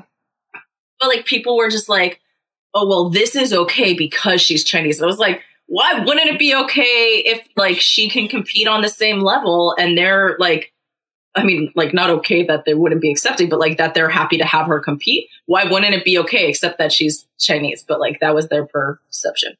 Um, but I would say that like I do not need to see white people doing Asian music. And I'm not saying that they can't do it or anything like that. I'm just saying like I got into a lot of Asian things because I kind of needed a break because white people kind of run things over here and I I just need to see other types of people. I want to like watch TV and it's like you know 95% are pretty much all look the same and it was kind of like I don't know, suffocating in a lot of ways. So I mean, I've always been into anime like since I was a kid and I know we had a discussion before about, you know, who are they modeled after? I always imagined Asian people, to be honest with you. Um, so like the natural pro- like progression into K-pop and K-dramas and into uh, Taiwanese dramas and like live action Japanese things, like that was all like really organic for me, and I kind of just like being around different types of people and different types of cultures and not feeling like, you know, the same Western idealized bullshit was running things. And I'm I'm not saying that they I don't have that. their own issues because obviously we know that like no country is perfect, no you know ethnicity, race, religion, blah blah blah. Like nothing is perfect. There's like discrimination. There's you know um we're talking about all the the the pedophilia stuff, I guess, going on. Oh yeah, the Nth room stuff. Like yeah, exactly. In the chat rooms and things like that. So I mean, obviously, like everywhere has problems, but like if for my form of escape, I kind of just like not r- being reminded of how much this place sucks sometimes, you know? And so, like, for me, it was kind of weird when I saw white people really sort of like trying to be idols and I mean, it's it's been happening for a long time, so it's not like it's well, yeah. a new concept or blah blah blah blah blah. It's not. It's it's something that is is going to be continuing to happen, and we have a lot of biracial, um, or not a lot, but we have you know quite a bit of, of biracial, notable biracial um, idols like Somi and um, that uh, cute kid Samuel. I mean, um, yeah, yeah, exactly. So I mean, it's not like it's it's foreign, completely foreign to have like biracial, multiracial idols. But, you know, for me, I'm just like, I can watch a CW, you know, like I'm okay. You know? if I wanted like that type of content or whatever, I can watch the CW, you know, like I could, I could turn on my television right now and put it on any channel and I'm going to get, you know, the same types of, of people who run things pretty much all the time. And, you know, I could put it on BT and you know have something a little bit different but like you know it's kind of like i kind of want the diversity. I kind of want um to to embrace myself in other you know sort of like foreign things that i that you know teach me something new and different and um, sort of expand my learning expand my my grasp of language i think too. I think i i do really very much appreciate um, learning Korean, you know, my very novice Korean, um, and also just like some of the, the the Chinese and some of the Japanese that I've learned along the way too, and just like how they structure things. How, how do you learn Japanese? Um, through poetry. I've been like really on like this really big Japanese poetry like kick, and it's the way that they they word things. I mean, I mostly go from translations, obviously, but it's just so so vivid, so so simple but like powerful. Like and um I don't know, I just kind of feel like I'm learning so much and I'm enjoying it so much and I have for forever, you know, like I'm doing a last episode I, I was on a bleach rant, but I've been watching Oh yeah. and I mean I absolutely adore it. And I adore, you know, what Kubo created. And so for me, anyways, like let the girls do what they want to do. They're not hurt. I don't think they're personally hurting anybody. I, don't I personally don't think that they're doing this to steal jobs from Korean people. Like, it's just, I just don't, I don't see what they're doing, what, what they're doing, you know, with this music and with this vibe is hurting anybody. I'd understand it if they debuted with like a song that Spica dropped that flopped and then they did really well and people were like, oh, but they're better. And you looking at them, I would say that they're not just by, based on the performance. And it would be different if, you know, them being white meant that they would automatically succeed and make money. But it's clearly not going to be the case here. So it isn't really for me. I I don't need it. But let them live. I I maybe it's in being in my 30s, but I'm just really chill, like very mellow. I don't it doesn't bother me. It's it's just something that exists. And I'm sure that there are some people who would like it. So that's all I gotta okay. say. I, I want to speak to something that um you mentioned. No, I, I definitely understand what you mean by like wanting a reprieve from sort of the dominant culture and where you're from. And I totally agree with that. So now, uh, if they go to Little Mix route and they end up having Little Mix vocals or something, you know, maybe. But right now, it's not working for me. I would listen to them all the time if they had Little Mix vocals. I'm not gonna lie. Anybody, okay. Ash? Do you have anything to add, or you guys pretty much covered all of it? All right, next. Jae is participating alongside other Japanese public figures on um, a project initiated by the Japanese nonprofit organization Japan Heart um, as a team member of the Project Corporation, which um, their goal is to quickly supply a large number of surgical masks to medical institutions. And people were not happy about that. I, what? I mean, like, I know what he did, but they're unhappy that he's donating? Yeah, that's mm, yeah, because he's doing it uh, to people in Japan and not in Korea. Oh, oh, I totally wasn't. Yeah. Okay, yeah, no, I get that. Um, yeah, so people It's actually kind of interesting though because last time I checked, Japan was hit harder than Korea though. And also, isn't he living in Japan right now?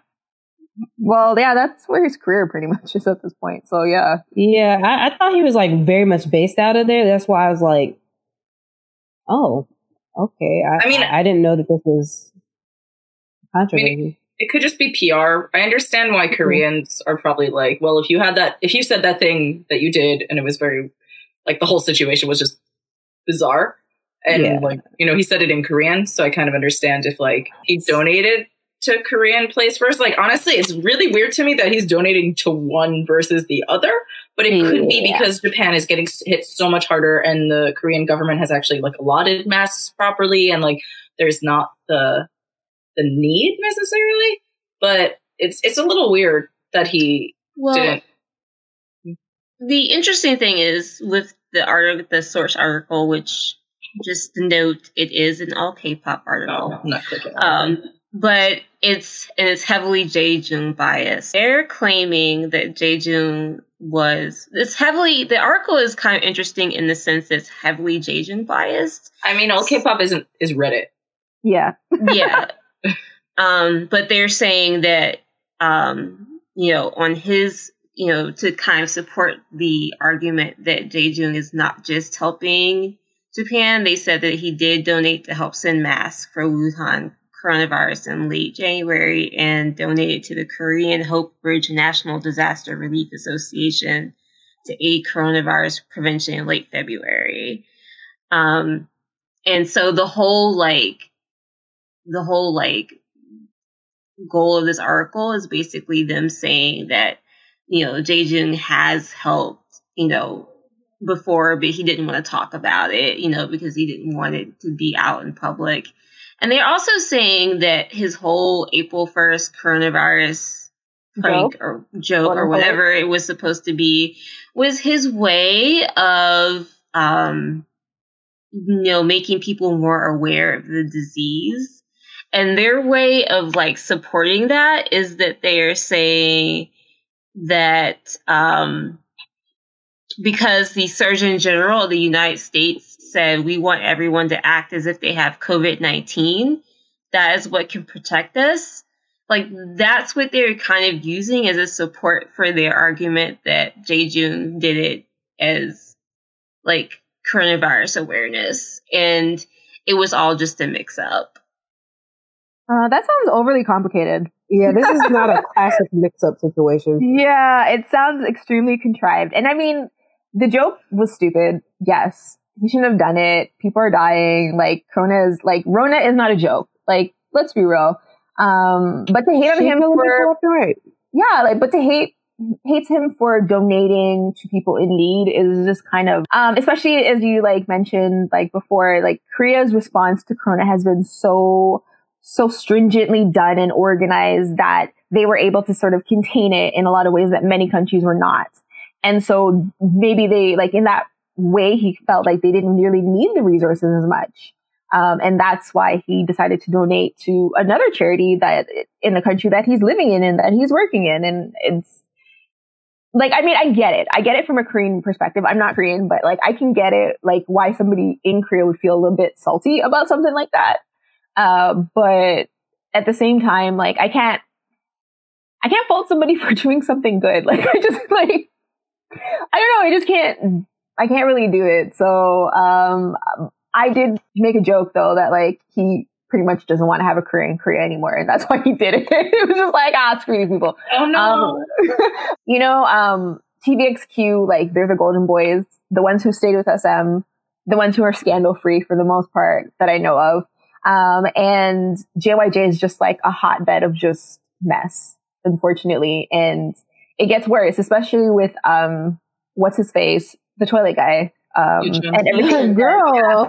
so I, I feel like it, it, like what he does also sort of reflects on the rest of JYJ. And then, so you add that and then with, you know, the, the April Fool's Day joke and with this, I mean, there's not really much coming back from it right now. Maybe he's just staying in Japan for a bit, you know, until it simmers down and then try again in Korea. Well, apparently, and again, I am getting this from a K-pop. uh, but they claim that his Korean variety show, Travel Buddies, uh, that I guess he was supposed to be doing, there were rumors that it was canceled, but he said that, but they said that his Korean show aired on TV as scheduled. So, um, I guess, you know, maybe he's still going to try to you know, come back, ease back into Korean media, perhaps. So I don't know. I I do think on the one hand, like uh, he, it's not like he's doing something bad with these masks, but at the same time, like I don't think Korea is. I said this when it first happened. I don't think they're going to forgive him. I just don't think this is something he can come back from. Um, and then when you also take into account like the type of like nationalism that people can get in times like this, I mean, we've seen, you know, at least I have. I don't know about you guys, but on the news and, and on these all these reports of like, I know, people just can get really nationalistic in times like this, especially in cultures that are already kind of like oriented that way. Um, to the point where like I could see how somebody could see this as like a oh, so you wouldn't do this for your own, but you would, do, you know, I, mean? I can see how somebody would think like that just because we're living in what every TV commercial these days is calling uncertain times. So, um, I, I, my, not, my thought isn't necessarily on this situation. Like, I think like, I kind of hate that idols like donate publicly. Like, I think people in general, like, if you're donating and it's a PR and like it gets out to the PR department, it's just kind of I mean, not that like people, you know, people go to like fundraisers and stuff here, and like that's, you know, also PRE, but like it's different kind of like when you're making a point of it, especially right after he did that. Like if he had done it quietly and it turned out like two years later or something, I kind of would be better okay with it. But just because I just think, I just think like idols in general use donations as a PR issue, and it's just kind of a little bit like it feels kind of iffy to me because I've worked in nonprofits and like not that it's like a bad thing to have a celebrity donor. Celebrity donors are amazing. Every single nonprofit should have tons of them. So thank you K-pop idols for being nonprofit celebrity donors. Um, but like especially right now with this situation with him, like he, I don't. I mean, I guess he probably thought it was a a good prank to raise awareness, but it just seems kind of like uh, maybe think more about this. Like who's who's his PR team. I don't really know, but I, I also disagree that he might not be able to make a career back in Korea because people used to really like him as an actor because he's just so good looking. He was in Protect the Boss, which is one of my favorite dramas of all time. Such a good drama. Yeah, but you don't think that like you know we've seen at least from my limited, very limited experience, I've seen like many times Korean um like fans and stuff, they've canceled their artists for lesser reasons. And this Oh, is yeah. a, like a much bigger For- for sure but i think like um like i think not necessarily if he apologizes or something like i think people really still love the idea of old tvxq and just because yuchun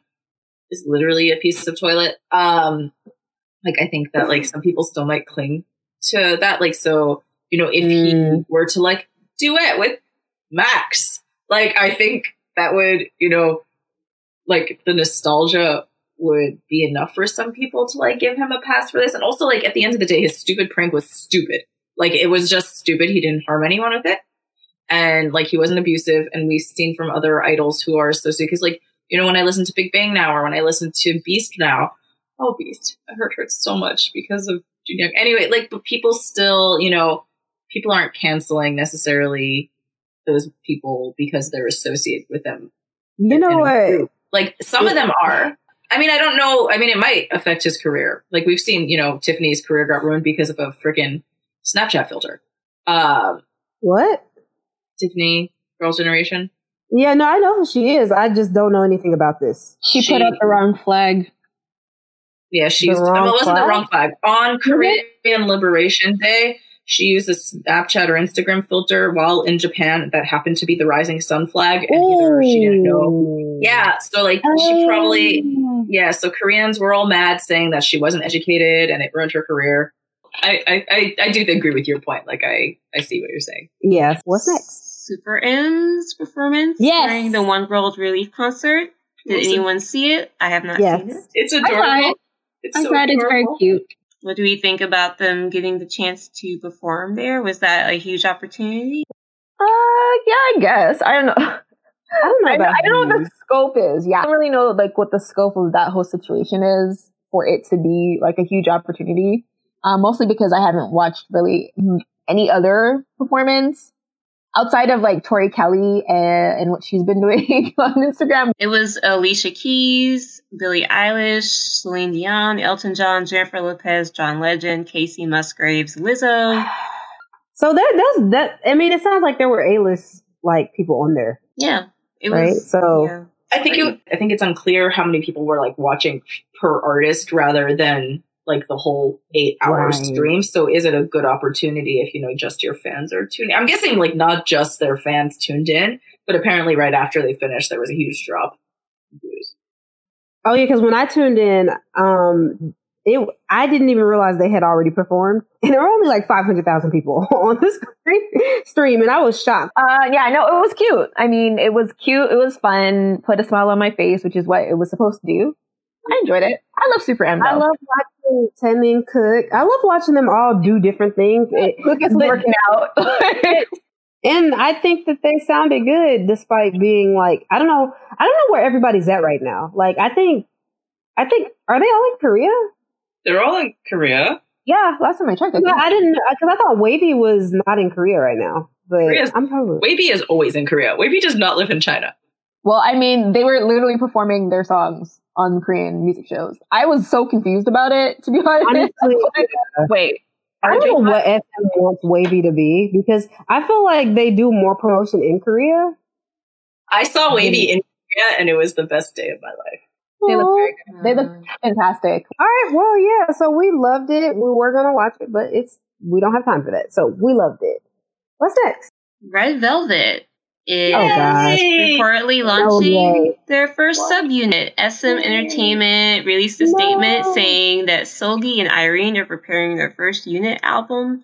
The release date will be revealed once it's finalized. Seulgi Wait, do and you- Irene. Do you Oh, not like Red Velvet? Why are you saying no? I, my no, heart is like, like, I have I have the weirdest relationship with Red, Red Velvet. they're the best.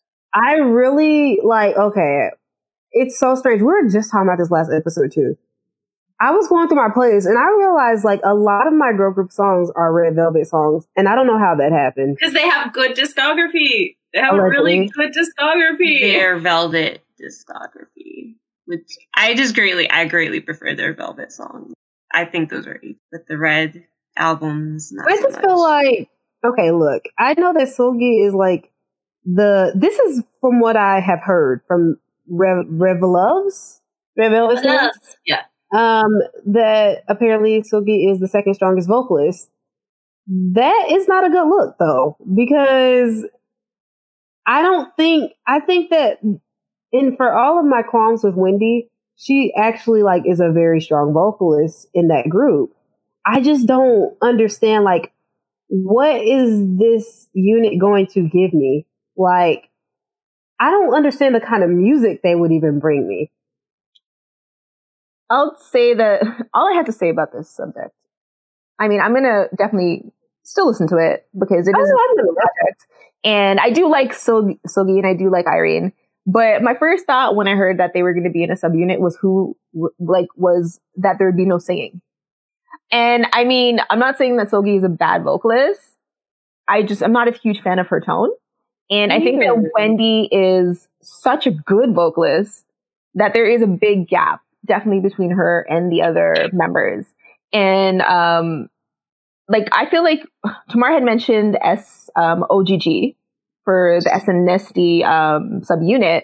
And I think that they probably would drop something similar to that because they had two vocalists, which were Taeyeon and Sunny, and then the rest of the girls were like more of a rappy kind of thing. Um, and I feel like in this regard, they'll probably do the same thing where Irene, it's going to be like, right, like maybe half singing, half rapping, or maybe more rapping than singing it's definitely not going to be like Sistar 19 or, you know, like, it's not going to be like, uh, you know, my boy or anything like that. You know, it's, it's, it's going to be its own thing, I think. And I don't think it's going to be a bad thing per se. Um, I just don't think that they'll, I, and though I will say in defense of the singing of the other girls, while Wendy has been gone, they have had to step up and step in. Um, yeah, that's true. In, right. And I I haven't seen anything. I mean, I haven't really looked for any or anything either. But I haven't seen the things that I have seen have not been terrible or bad. So it right. could be. It could be. And Seulgi is also a very hard worker with everything that she does. So I can see her really trying to like improve to be at a certain level for the music that they want to make. So you know, uh, better, I but it could not be great. I would say it like that. Like I guess with EXO, they did do Chanyeol and Sehun, which is like an unexpected kind of thing. And apparently that did really well. Was it unexpected? Yeah, I yeah, it was a weird. Neither of them are like top tier EXO. No, but like I always assumed that if they were ever like if they do a subunit, and like I assume that they would do a rap one, it would be those two. Like I, I just always see them like as a unit in a lot of ways. It made more sense actually than like X uh, CB, CBX, yeah, or CBX or whatever. Like it made much more sense than that because I thought that was a little bit more random than anything. But yeah, SC like that that was just like, oh yeah, they finally did it. I get it, kind of thing. But yeah, what are you gonna say, Tamar? Um, I just I I feel like like I really do like Seulgi's voice, and I really like Irene. Irene like and Seulgi are actually actually, I really like both. Um, I like them all, but I think Wendy is such a significantly better. Like she's just so talented that the rest of them haven't necessarily like not even like shown their their voices, but like they don't have to show their voices. So I think putting them on their own might be really interesting. Like it'll be like really, I think, a unique experience to see. But I think Seulgi. I think Seulgi's gonna impress people like how Taemin impressed people with his solo stuff. Like she has that hard work, that dedication, that charisma, and she has the potential. And I think Irene, I mean, I like Irene's tone, but she's definitely, I wouldn't be like pitting Irene, I wouldn't pit Irene against Wendy, Wendy any day and Seulgi barely. But like, I think that they're both talented in ways that like maybe we haven't seen yet. So giving them something like OGG could be a really interesting like adventure. So I'm kind of down for it. I hope it's good. I didn't like the Chanyeol and Sehun thing particularly but it's cute and fun. So it, it's, I think it's just nice to get to see units. I missed when every K-pop group used to have units. you could see so much more potential. Hey, well, that's why we, you have to stay at 17. I love 17. Okay, moving on. So it was a rumor that was going around that they Monsta X's Kihyun and WJSN's Bona were reportedly in a relationship for about five years. Um, that was reported by Sports Chosun. Um, and of course, it got around uh, and everyone was talking about it, but Starship released a statement denying the news. Um, they said that Kihyun and Bona are just a senior and junior of the same agency.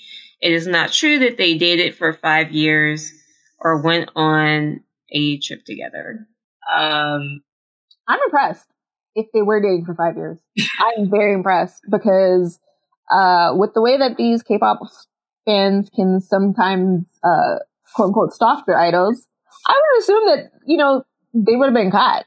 Or, um, shoot, what's the name of that, um, that Korean, uh, media source that sort of outs everybody? Uh, dispatch? Dispatch? I'm surprised they weren't like a dispatch New Year couple. You know, like that would have been there, a situation. There wasn't a New Year couple this year. It wasn't. No, 2020 no. out of whack in uh, so many ways. There was something going on in Korea, so they didn't want to release a. Uh, oh, it was uh, was it Goo Hara? After Goo Hara and Sulli, they decided not to. Oh, okay, fair enough. Um, um, I'm not impressed, um, and the reason why is because after Chen, nothing impresses me. Chen has a whole entire child. Okay, do you do you guys like care about this stuff though? Because I don't. Not I really. pers- like I think like I, okay, everybody. I think every single person, or not everybody, because some people don't. But like, I think a lot of people, including myself, you know, we love gossip. We love dating news, but like, I'm happy for these people and I don't care and I don't want it to affect their career. And Absolutely. like, I tweeted something about this, just like I said something about how Korean media uh, tends to like, if something political is going on, there's a lot of entertainment news that it happens to be big news. And this happened just as like America was reporting that Kim Jong Un is dying and suddenly oh, this yeah. dating news and the Irene and Seulgi. And people were mad at me for saying the word a Korean idol is dating and people made me like they got so mad at me and i was just like if you if that's the response if you think this can ruin the career and i saw a journalist who i respect a friend of mine she said she we had a conversation about she's convinced that someone is leaking this Monsta X like scandals and news to like ruin their like career and mm. she like listed out all this stuff and like she's a, a legit journalist and i was like well i see your point of view and like why your analysis would make you think that um but like apparently fans are really concerned that someone is out to get like Monsta X. And hmm. Like I don't know if I believe that, but they have had like a whole slew of yeah. a lot of really terrible. No, I've seen. Yeah. I actually saw that theory. That. Like I've, I've, seen a lot of people who have that theory. So.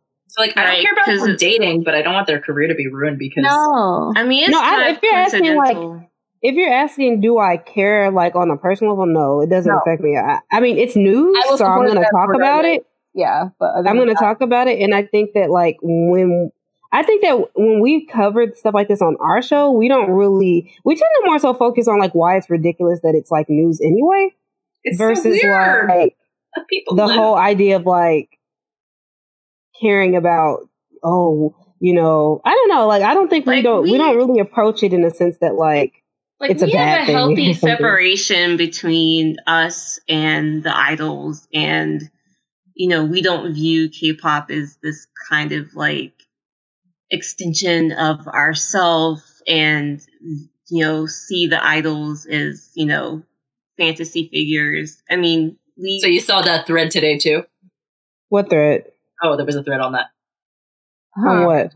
On uh, like um on how fans like can't take criticism because they see um like their relationship with idols as an extension of self, and so oh, criticizing oh, I, I feel like we talk about yeah, this yeah, on our show. Well, I mean, it's, it's, I mean, like it's not a. I just it just happened to be for like yeah. saying like phrase by phrase what she had said in a, th- in oh. a someone had said in a thread oh. today. I was going oh, around the two. Funny. Oh, I mean, no. if you already if you already talk about this stuff, who cares? Like you know what it's about.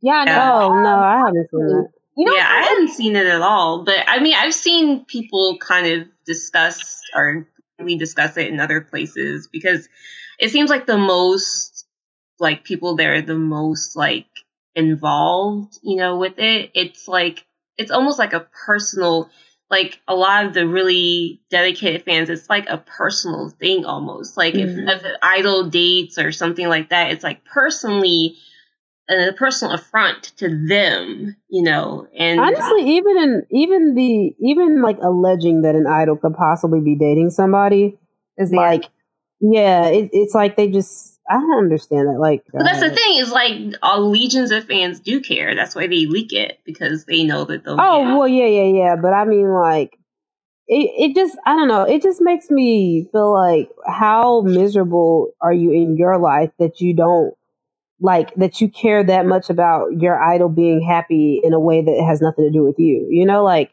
I've I don't know. It's very understood that.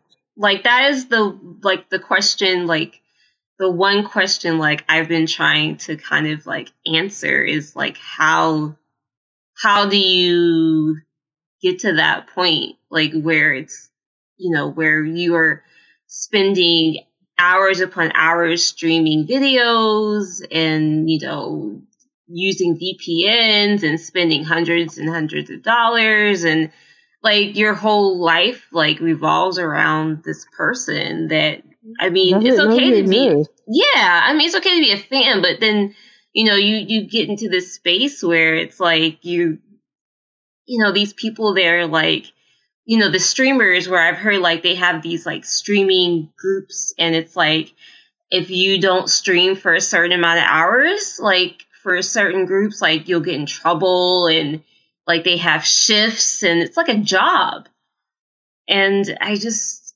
I don't get it. Well, it's like parasocial relationships, you know, like they talk about this a lot, but just you know, people just form an attachment to stuff. I don't know.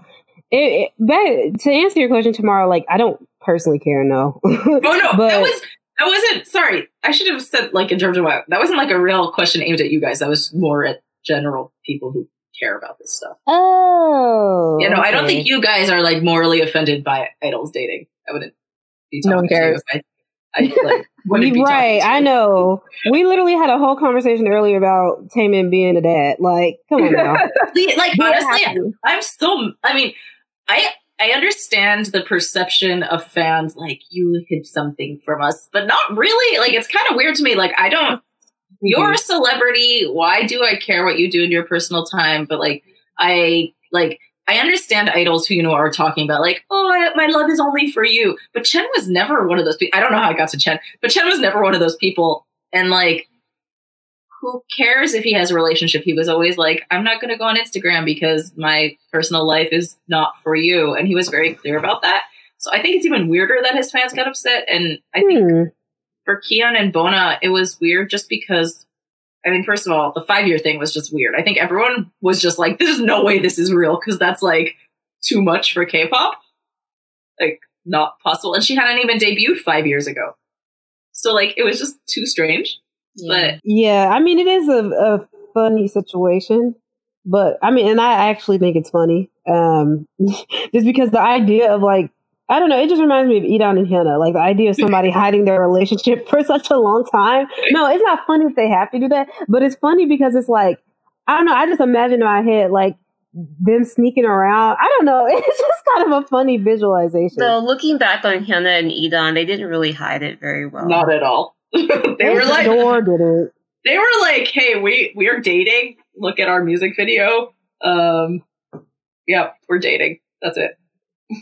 Honestly iconic. But you know I, I i wish i don't know i wish idols didn't i guess like feel the need to like hide these things. I mean i don't know. Like i said we celebrated when Beyoncé was uh i mean don't get me wrong people have their objections to her relationship with her husband for whatever you know for reasons that i i don't really want to go into. But um in terms of you know her being an artist and then having a relationship and a family, nobody cares. Like nobody cares. Older K-pop idols usually don't have those issues either because their fans kind of are recognize that. Like you know, these are some these are people too.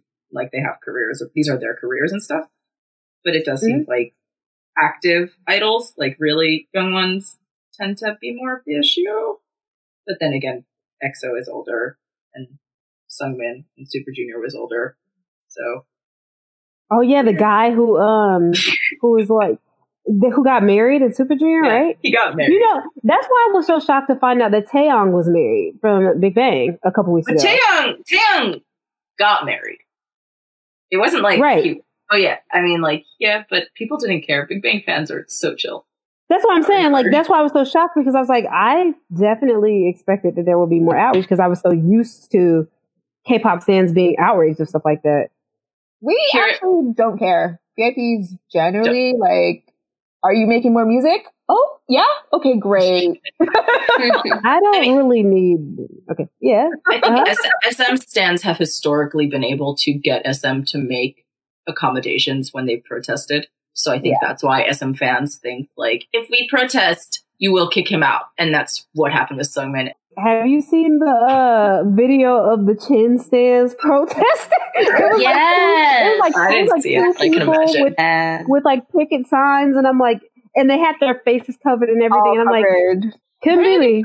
Really? they tried to like pay to get some ads on some buses and like Yes. yeah, in um Chen's hometown, and the their the company was like, no, no, thank you. So I mean, it has been a farce altogether. Uh, S- SME said, uh, we hear you, we just don't care. Um, which is what they should have done when this happened for Super Junior, and they sure. they kind of like just like made a big mistake. I mean, like on a on a like level Oh. of like management that was really dumb.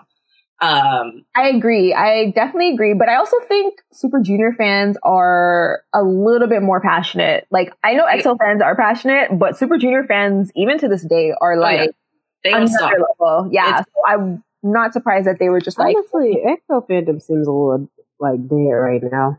it kind of, yeah, it, it you know what it is? EXO fandom was small. It grew really What? big. No, in the beginning. In the beginning, I don't think it was very big. I don't remember it being very fans were the worst for so long. No, no, It it like- was in the middle, in the middle of like when they got really big and when they were like, especially competing against Big Bang and stuff like that. oh yeah, uh, I Honestly- remember them being the worst. And But then feel BTS like- came around, and then it sort of Mm. sort of took time. Yeah, Honestly, I feel like we created a monster because But- so many monster. So many people, so many people were wanting a group to come around to knock um, EXO down a few pegs, and then when that actually happened, we see what happened, right? Okay, but So it's like- like instant regret. it's always just big fans, like It you know, is. like Nikki's fans, Ariana's fans, like big Yeah. big fandoms are always kind of like I mean, because you know, just with all the good, there's also bad, like Yeah. toxicity and stuff. So like, I mean.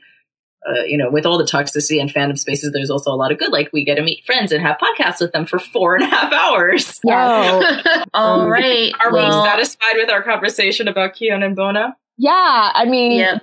if it's true, uh, honestly, I have nothing but props for you and your five year relationship because uh, that's amazing. It's impressive. They need to. to I mean, they what denied it. Well, I mean, a lot of people deny things at first too. So I. I'm not gonna it's probably assume. not true. But if it is true, write a book, sell it to other idols, get them in the know. reveal everything. Yes. Just- But if it's yeah. not true, then hey, I did kind of kind of think for a second that somebody was out to get Monsta X because of all the bad news too. So it's not kind of out of left field that people think that way. But I kind of don't believe it, but it's still kind of yeah, bonkers. It's kind of weird how all of this has sort of shaken up with Monsta X. I still love them, so it's okay. But anyways, yes. Um Ash. Yes. Well, I would like to thank Tamar very much for sticking with us so much fun. I wish I could stay for hours. through this entire podcast. It was great having you here. Um, once again, you can find Not Your Average Netizens on all your social media platforms. We're on Twitter at NYA Netizens.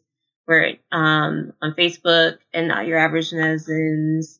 Um, Instagram and Not Your Average Netizens. And we, um, our podcast is on Spotify, Podbean, iTunes, SoundCloud, um, Everywhere. Yes, Google Podcasts, all those good things. So yes, Where can the people find you, Tamar?